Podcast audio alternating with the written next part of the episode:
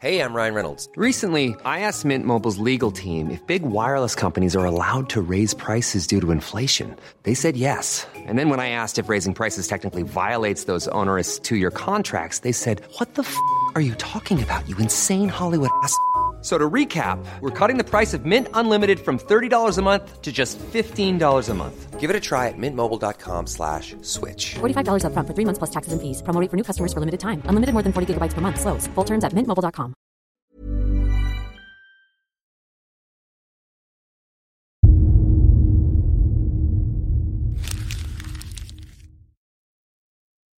Seguirle el ritmo al país no es cosa fácil, pero en este espacio intentaremos, semana a semana y en 25 minutos, comprender juntos lo que sucede en el territorio que habitamos.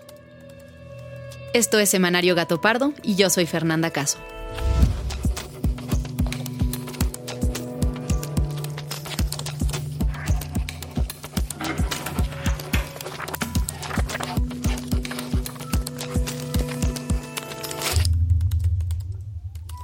Llevábamos ya un par de días trabajando en este episodio, dedicado a analizar las investigaciones penales por parte de la Fiscalía General de la República contra los candidatos de Nuevo León, Samuel García y Adrián de la Garza, cuando otra vez una tragedia nos distrajo de los planes.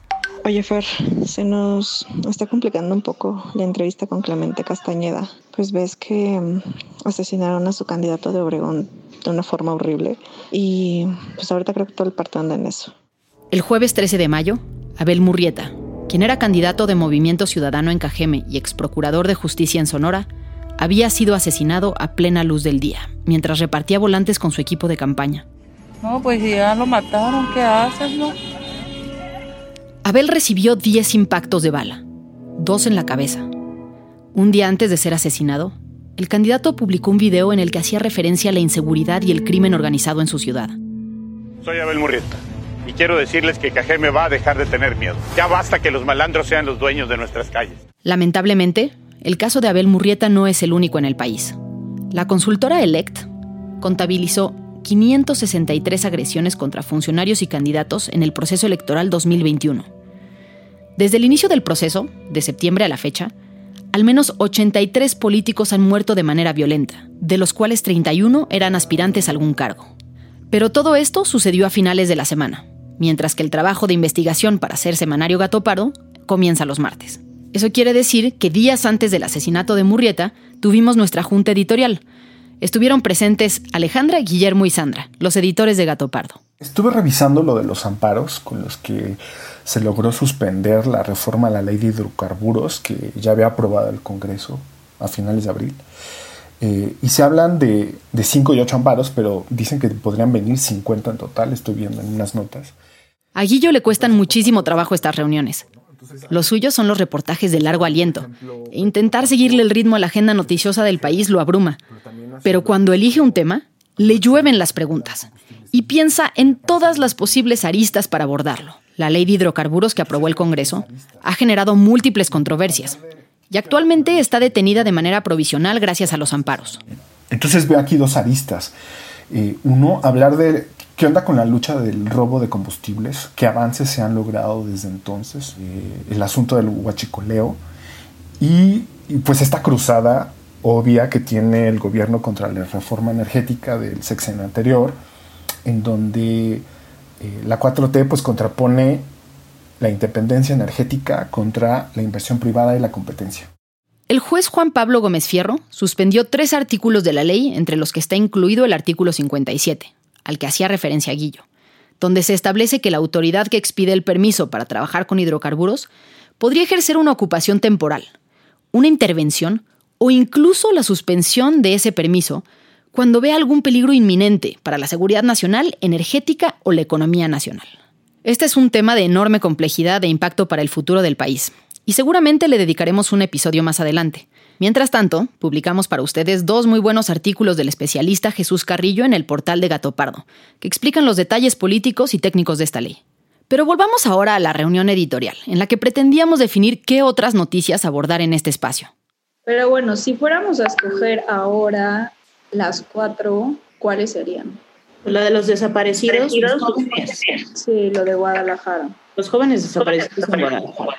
que son Luis Ángel, Ana Karen y José Alberto, ¿no? Que son jóvenes de entre 28 y 32 años desaparecidos. Eso a mí se me hace muy, muy relevante porque Jalisco está entre los estados eh, con más exhumaciones de cuerpos. Sandra puso sobre la mesa una noticia que todos teníamos en la mente por el enorme impacto que nos provocó. Caminamos paso a paso para abrazar a la familia de José Alberto, Ana Karen y Luis Ángel González Moreno. Desde aquí invito a los colectivos de desaparecidos que hagamos uno solo. El lunes 10 de mayo se confirmó el asesinato de los tres hermanos González Moreno, dos hombres y una mujer que habían desaparecido el viernes por la noche en Guadalajara cuando un comando armado, presuntamente del cártel Jalisco Nueva Generación, irrumpió en su casa y se los llevó. Los cuerpos de Ana Karen, José Alberto y Luis Ángel aparecieron el domingo por la mañana a kilómetros de allí. El fiscal había dicho que existía la posibilidad de que hubieran confundido a los jóvenes, pues a la misma hora, otro comando armado del mismo cártel atacó una camioneta de la Fiscalía General de la República en Tlaquepaque. Discutir, una vez más, una noticia como estas es abrumador. Sandra resume bien el sentimiento de impotencia a mí la verdad creo que sí me, me, sorprende mucho cómo no hay manera de salir de, pues de un territorio dominado por cárteles y no por el Estado. En Jalisco, tan solo de 2015 a 2020, se han registrado 11.879 homicidios. Y en el contexto nacional, la violencia ha alcanzado un nivel tan grave que esa cifra coloca a Jalisco apenas en el quinto lugar en esa categoría. Por otro lado, Jalisco ocupa el primer lugar de cuerpos exhumados. Inevitablemente, a 18 días de la elección más grande en la historia de México, la reunión editorial nos llevó de regreso a temas electorales. En este caso, a la investigación que anunció la Fiscalía General de la República contra los candidatos en Nuevo León. Adrián de la Garza, del PRI-PRD, y Samuel García, de Movimiento Ciudadano. Y si pensamos en impacto a nivel federal, pues es brutal, ¿no? Nuevo León es el estado más rico del país eh, y es el estado donde el que todo el, toda la elección tiene la, mirada puesta, ¿no? No, a mí, a mí lo que me llama la atención es el momento. O sea, ya había una investigación en contra de Samuel, su padre, ¿no? Por millones de pesos que están en duda, ¿no? Por sí, El, ángulo lo modificamos a por qué Nuevo León, por qué no le importa AMLO Nuevo León, que hay en Nuevo León que que implica un riesgo para el partido de AMLO y le está haciendo eh, pues esta jugada a Samuel García.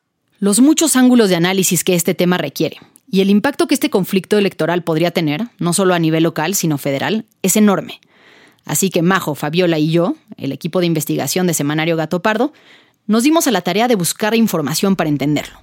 Ok, Fabiola, entonces lo que hay que ir haciendo es, voy a ir buscando y mapeando todas las declaraciones de AMLO eh, sobre este asunto en las mañaneras y hay que conseguir el contacto de alguno o alguna especialista en derecho electoral, eh, a ver a quién puedes conseguir para, para agendar con ellos una entrevista. Nuevo León es el estado más rico del país y el tercero que más aporta al PIB nacional, contribuyendo con casi el 10%, después de la Ciudad de México y el Estado de México. En 2020 encabezó el listado de entidades que más inversión extranjera directa reciben después de la capital. Tan solo entre enero y marzo de ese año, logró captar 1.143 millones de dólares. Pero además, de los 15 estados que tienen elecciones a gobernador este año, Nuevo León es el que tiene un mayor número de votantes, con 4.189.000 ciudadanos dentro de la lista nominal y se juegan ahí además 26 distritos por los que serán electos diputados federales de mayoría relativa. Ahí, en una reñida competencia por la gubernatura, hay tres contendientes principales. Es el comienzo, todo estará mejor. Ponte nuevo, ponte león, ponte nuevo, nuevo león, arráncate, compadre. El primero de ellos es Samuel García, el candidato de Movimiento Ciudadano, un partido pequeño que ha ido cobrando fuerza en años recientes al hacerse de liderazgos locales que aunque algunos son controversiales, han logrado posicionarse bien. La carrera política de Samuel García avanzó muy rápidamente. Fue diputado local, senador y ahora se encuentra entre los punteros para la gubernatura. Su principal herramienta para ganar terreno han sido, sin duda, las redes sociales, las suyas y las de su esposa. Hola chavacanos, bienvenidos otra vez a mi canal de YouTube, yo soy Mariana Rodríguez. Espero que el video de la semana pasada les haya gustado y bueno, el tema de esta semana es 50 cosas sobre mí. Mariana Rodríguez, la esposa de Samuel, es una influencer con un millón y medio de seguidores en Instagram. Juntos han hecho una campaña que, para sorpresa de muchos, ha resultado exitosa. Según la más reciente encuesta del periódico Reforma, de principios de mayo, Samuel García está en primer lugar de las preferencias de los votantes, con 36%, 11 puntos por encima de Adrián de la Garza, el candidato del PRI-PRD, y 21 puntos arriba de Clara Luz Flores, la candidata de Morena. Sin embargo, la encuesta del financiero muestra preferencias mucho más cerradas. Según sus datos, el candidato del PRI está a solo dos puntos de distancia de Samuel García. Las cosas como son. Hoy la seguridad en el Estado se encuentra completamente desatendida. Cuando sea gobernador, esto se acabó. Fuerza Civil volverá a ser la mejor policía del país, como cuando fui procurador. La voz que escuchan es la de Adrián de la Garza, un hombre serio y bastante más reservado que Samuel, pero con una experiencia en gobierno que la gente reconoce. De la Garza fue procurador del Estado en 2011, justo durante una de las crisis de inseguridad más fuertes que ha vivido el país. A pesar de haber formado parte del equipo del gobernador Rodrigo Medina, quien tiene fuertes señalamientos por corrupción, lavado de dinero y evasión fiscal, los resultados que dio Adrián de la Garza como procurador y una ayudadita del tribunal fueron suficientes para llevarlo a la alcaldía de Monterrey en 2015. Según datos oficiales, los homicidios del Estado pasaron de 718 en 2013 a 441 en 2015. En 2018, Adrián ganó la reelección de manera contundente. Pero aunque algunas encuestas muestran ventajas más amplias que otras, en lo que no hay duda es que Clara Luz Flores, la candidata de Morena, perdió por completo el liderazgo que sostuvo en la contienda hasta marzo de este año. En mi gobierno, como parte del programa de movilidad e infraestructura, vamos a crear grandes bosques urbanos metropolitanos. A Clara Luz se le conoce por su trabajo como alcaldesa de Escobedo, un municipio al norte de Monterrey. Su gestión tuvo una aprobación lo suficientemente alta para mantenerse en el cargo durante tres periodos consecutivos, desde 2009 hasta finales del año pasado, cuando pidió licencia para contender por la gubernatura. Antes de esto fue diputada local. Sin embargo, la trayectoria de Clara Luz no es tan lineal como parece, pues en realidad todos los cargos de su carrera los obtuvo bajo las siglas del PRI. No fue sino hasta 2020 que dejó ese partido para integrarse a las filas de Morena y contender por la gubernatura. Mario Delgado, el presidente de Morena, la presentó así en un evento de diciembre. Clara Luz desde hoy se convierte en nuestra precandidata única al Estado de Nuevo León. Así que muchas felicidades. Yo sé que en ese audio no se escucha muy entusiasmado, pero en ese momento Morena estaba convencido de tener el triunfo asegurado. Para marzo, poco antes de iniciar las campañas, Clara Luz tenía el 33% de preferencias en las encuestas tres más que el candidato del PRI y 12 puntos más que el del PAN. Movimiento Ciudadano y Samuel no parecían tener ninguna posibilidad en la contienda. Pero, ¿qué pasó entonces? No, no que no sé qué es ese Nexium que tú dices, ese no lo conozco. Yo conozco unas pastillas. El, el de Emiliano Salinas no lo conociste. Surgieron rumores de que Clara Luz había estado involucrada en la secta disfrazada de club de liderazgo Nexium, de la que muchos políticos y empresarios mexicanos formaron parte y cuyas historias de abuso sexual y psicológico han dado la vuelta al mundo entero.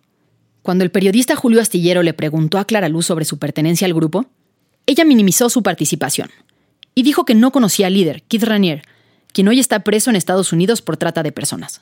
Yo tomé un curso de superación personal, no quieras desviar. ¿Quién era el jefe? ¿Quién era el jefe de esa organización? ¿Keith Ranier? Yo a las personas que conocí son a las personas que estaban aquí en Monterrey. Yo no conocí nada más. Emiliano Salinas, Keith Ranier a las personas de Monterrey, ellos no son de Monterrey. Pocos días después, el candidato del PRI publicó un video en el que aparece Clara Luz Flores conversando a solas con Keith Ranier, el mismo al que había negado conocer.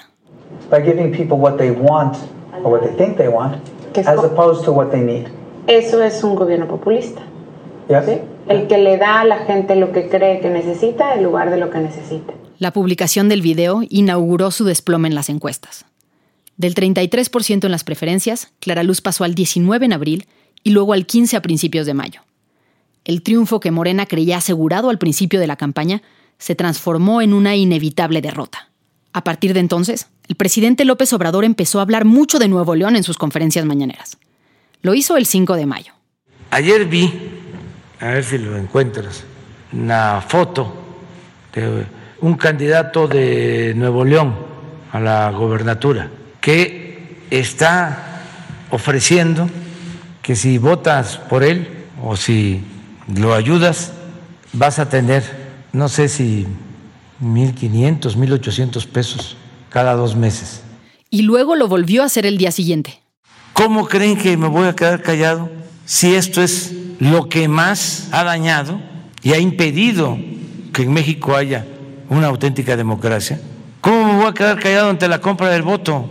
El 10 de mayo, la Fiscalía General de la República anunció a través de su cuenta de Twitter que abrió carpetas de investigación no solo contra Adrián de la Garza y Samuel García, sino también contra Mariana Rodríguez, la esposa de Samuel, y contra el papá de Mariana. Según el comunicado, al candidato priista se le investiga por ofrecer una tarjeta, conocida como tarjeta rosa. A través de ella se le prometía a la gente recibir dinero una vez que el candidato ganara la elección. Un acto catalogado por la Fiscalía como ilícito, pues consideran que implica la compra y coacción del voto. Al candidato de Movimiento Ciudadano, a su esposa y a su suegro, se les investiga por aportaciones ilícitas a la campaña de Samuel. El mismo día, en el mismo tuit, la Fiscalía anunció la investigación a dos candidatos de partidos opositores al gobierno federal, en un estado que además tiene un peso mayúsculo en esta elección. Por si fuera poco, al día siguiente el presidente López Obrador reconoció que había tenido que ver con la decisión de la Fiscalía, que en teoría debería de ser autónoma. Presidente, como usted presentó hace unos días las tarjetas rosas de, Adrián de la Garza, eh, hay algunos partidos que lo acusan ahora de, que usted tuvo que ver en esta denuncia. Pero ¿cómo no voy a tener que ver? Y que usted está metiendo la mano en las elecciones. Claro que sí, claro que sí. Si aquí este, lo di a conocer, si es de dominio público, lo estoy diciendo. Es muy difícil ignorar la carga política de estas investigaciones. Aunque eso no quiere decir que no haya una razón real y de fondo para investigar a los candidatos. Así que antes de sacar conclusiones, acudí con una especialista que pudiera explicarme bien el tema desde una perspectiva legal. ¿Cómo has estado? Bien. Bien, divertida. ¿Así? ¿Ah, a ver, soy workaholic, no se te olvide ese detalle. Eso de descansar no es una... es el estilo de la casa. Ella es Pamela San Martín. Se conecta desde su casa, con un gran mueble rústico de fondo y el pelo canoso amarrado en una coleta de caballo. Pamela fue consejera de Lina hasta 2020 y es una de las especialistas en derecho electoral más reconocidas del país. ¿Qué tan graves son las investigaciones o los delitos que se le imputan a los candidatos? Tenemos conocimiento de lo que públicamente se habla respecto de cada uno de ellos, pero no sabemos cuáles son los delitos que de hecho se están investigando o que de hecho se están configurando para poder identificar el, el grado, digamos, valga la redundancia, el grado de gravedad que tiene cada una de las conductas. Pamela me hizo ver que, en realidad, la única información sólida que tenemos es el comunicado de la Fiscalía y un par de publicaciones en redes sociales. No hay nada más, ni una acusación formal, ni una vinculación a proceso, ni documentos, nada. Estos son hechos que eh, son novedosos en cuanto a que sean investigados por medio de eh, la Fiscalía de Delitos Electorales, es decir, que sean un delito electoral. Hemos conocido de casos de investigaciones sobre lavado de dinero, sobre corrupción, sobre distintas triangulaciones, pero nunca eh, que yo ubique vinculadas con la materia electoral que se hayan llevado a, a proceso. Los únicos precedentes que existen, relacionados con actividades similares a la entrega de tarjetas rosas, son de 2017, y no son en materia penal, sino administrativa. En aquella ocasión, el INE discutió si se debía o no sancionar a los candidatos priistas del Estado de México y de Coahuila por la entrega de tarjetas similares en sus campañas. Pamela estuvo presente en aquella sesión como consejera y defendió públicamente que se sancionara a los candidatos en ambos estados.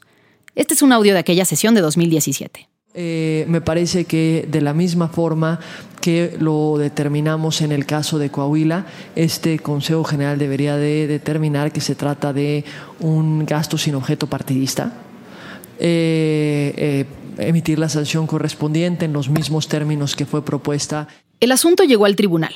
Y a pesar de que Pamela y otros consejeros habían argumentado que se trataba de dádivas ilegales encubiertas, el tribunal hizo una interpretación distinta de los hechos. En aquella sentencia se estableció que al no ver una entrega directa de un beneficio al votante, las llamadas tarjetas rosas no incumplían con la ley electoral. Pero, como Pamela me explicaba, esto se trató únicamente de un criterio administrativo, pues el Tribunal Electoral solo ve asuntos de esa materia. La diferencia con lo que se pretende investigar ahora, en torno a estas dos candidaturas en Nuevo León, es que la Fiscalía General de la República está tratando las anomalías como delitos. Eso implica juicios penales, para Pamela lo que está mal no es que se investigue, sino que la justicia se use de manera selectiva. Es decir, que solo se investigue a dos candidatos cuando en realidad hay muchas evidencias de conductas similares en todos los partidos y en todo el país.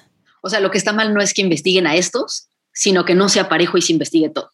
Exactamente. Creo que lo que nosotros tendríamos que exigir es que se lleven a cabo las investigaciones de todos. Como era de esperarse, en el PRI y en Movimiento Ciudadano, no ven esta investigación con buenos ojos. Para abordar el tema hablé con Clemente Castañeda, el dirigente de Movimiento Ciudadano, y con Carolina Villano, secretaria general del PRI. Fue algo difícil concretar estas entrevistas. Carolina estaba haciendo campaña en la Sierra Hidalguense, viajando en carretera sin mucha señal telefónica. Bueno. Hola, ¿qué tal? Muy buenas noches, secretaria. ¿Cómo está? Hola, Fernanda.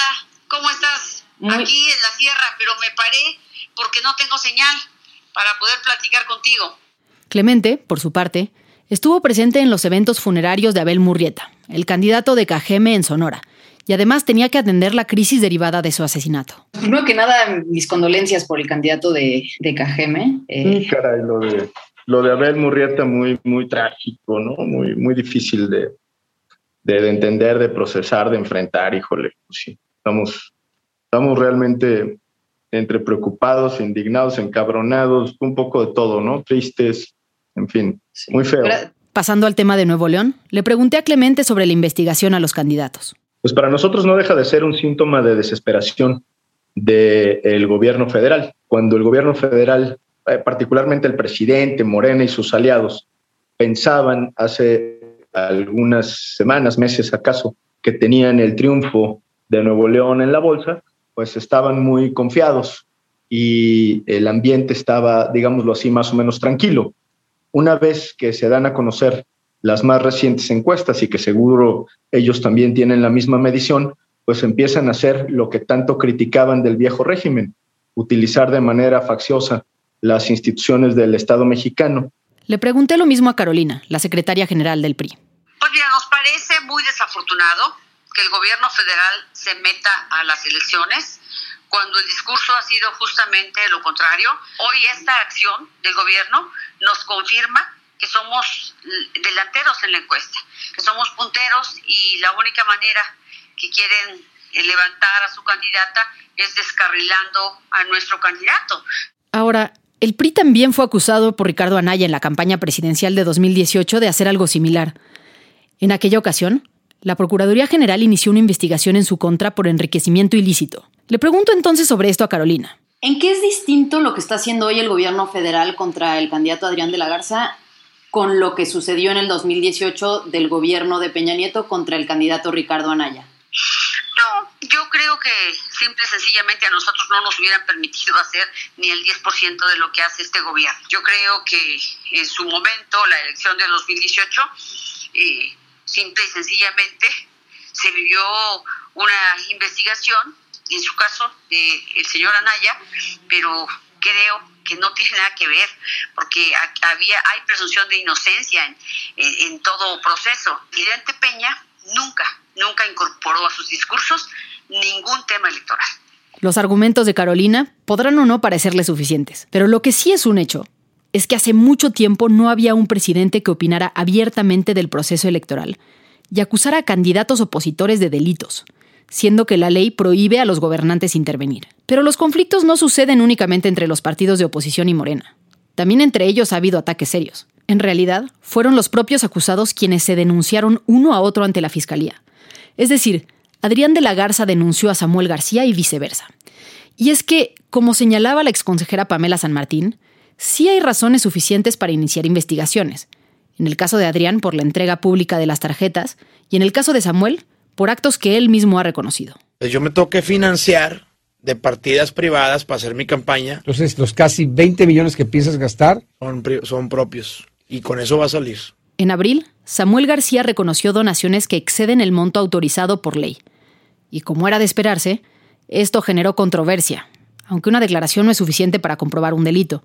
Según dice Clemente Castañeda, el dirigente de su partido, la única prueba oficial de financiamiento de campañas está en los reportes de ingresos y gastos que se hacen ante la autoridad electoral. Afortunadamente, en el esquema de fiscalización, todas las campañas eh, políticas deben estar reportando gastos de campaña, ingresos y gastos de campaña de manera más o menos periódica, de tal suerte que al día de hoy pues podemos saber cómo va el gasto de campaña de Samuel García o de cualquier otro candidato del país. Ambos dirigentes, Claudia y Clemente, concluyen las entrevistas haciendo un fuerte llamado al presidente López Obrador. Nosotros le hemos exigido que saque las manos del proceso electoral. El presidente debiera estar en otros temas. En cualquier caso, ya sea si se trata de una mera estrategia de campaña, o si la Fiscalía está considerando realmente llevar esta investigación hasta las últimas consecuencias, es muy difícil que un juicio termine antes de la elección.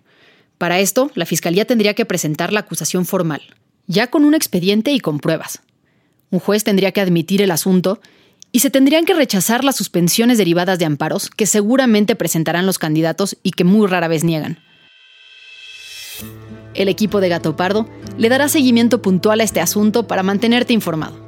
Con esto estamos llegando al final del episodio, pero no queremos irnos sin antes recordarte los temas de los que hay que estar pendiente esta semana. El proceso de inmunización contra COVID-19 para los maestros comenzará hoy, martes 18 de mayo, en la Ciudad de México. También inicia esta semana la vacunación para mujeres embarazadas. Si eres mayor de 18 años, te encuentras en la novena semana de gestación o en adelante y resides en Iztapalapa, Iztacalco, Xochimilco o Tláhuac, puedes acudir a recibir tu vacuna tras hacer tu preregistro en la página mivacuna.salud.gov.mx.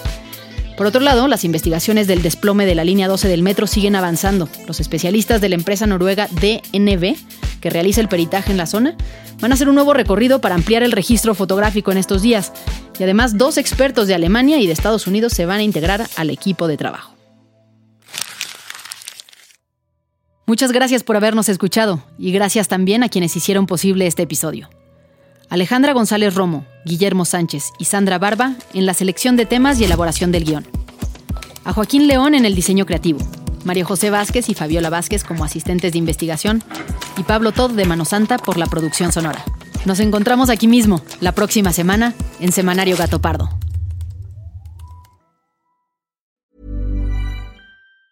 If you thought the only way to get a more defined jawline with natural looking results was through surgery, think again. Juvederm Volux XC is a non surgical injectable gel filler that improves moderate to severe loss of jawline definition and can help you achieve natural looking results with little downtime. Even better, this improved definition lasts up to one year with optimal treatment. No maintenance required. Improve jawline definition for a smooth, sculpted look with Juvederm Volux XC. For important safety information and to find a licensed specialist, visit juvederm.com. That's J U V E D E R M.com. Not for people with severe allergic reactions, allergies to lidocaine, or the proteins used in Juvederm. Common side effects include injection site redness, swelling, pain, tenderness, firmness, lumps, bumps, bruising, discoloration, or itching. There's a risk of unintentional injection into a blood vessel, which can cause vision abnormalities, blindness, stroke, temporary scabs, or scarring. Talk to a licensed specialist to find out if it's right for you.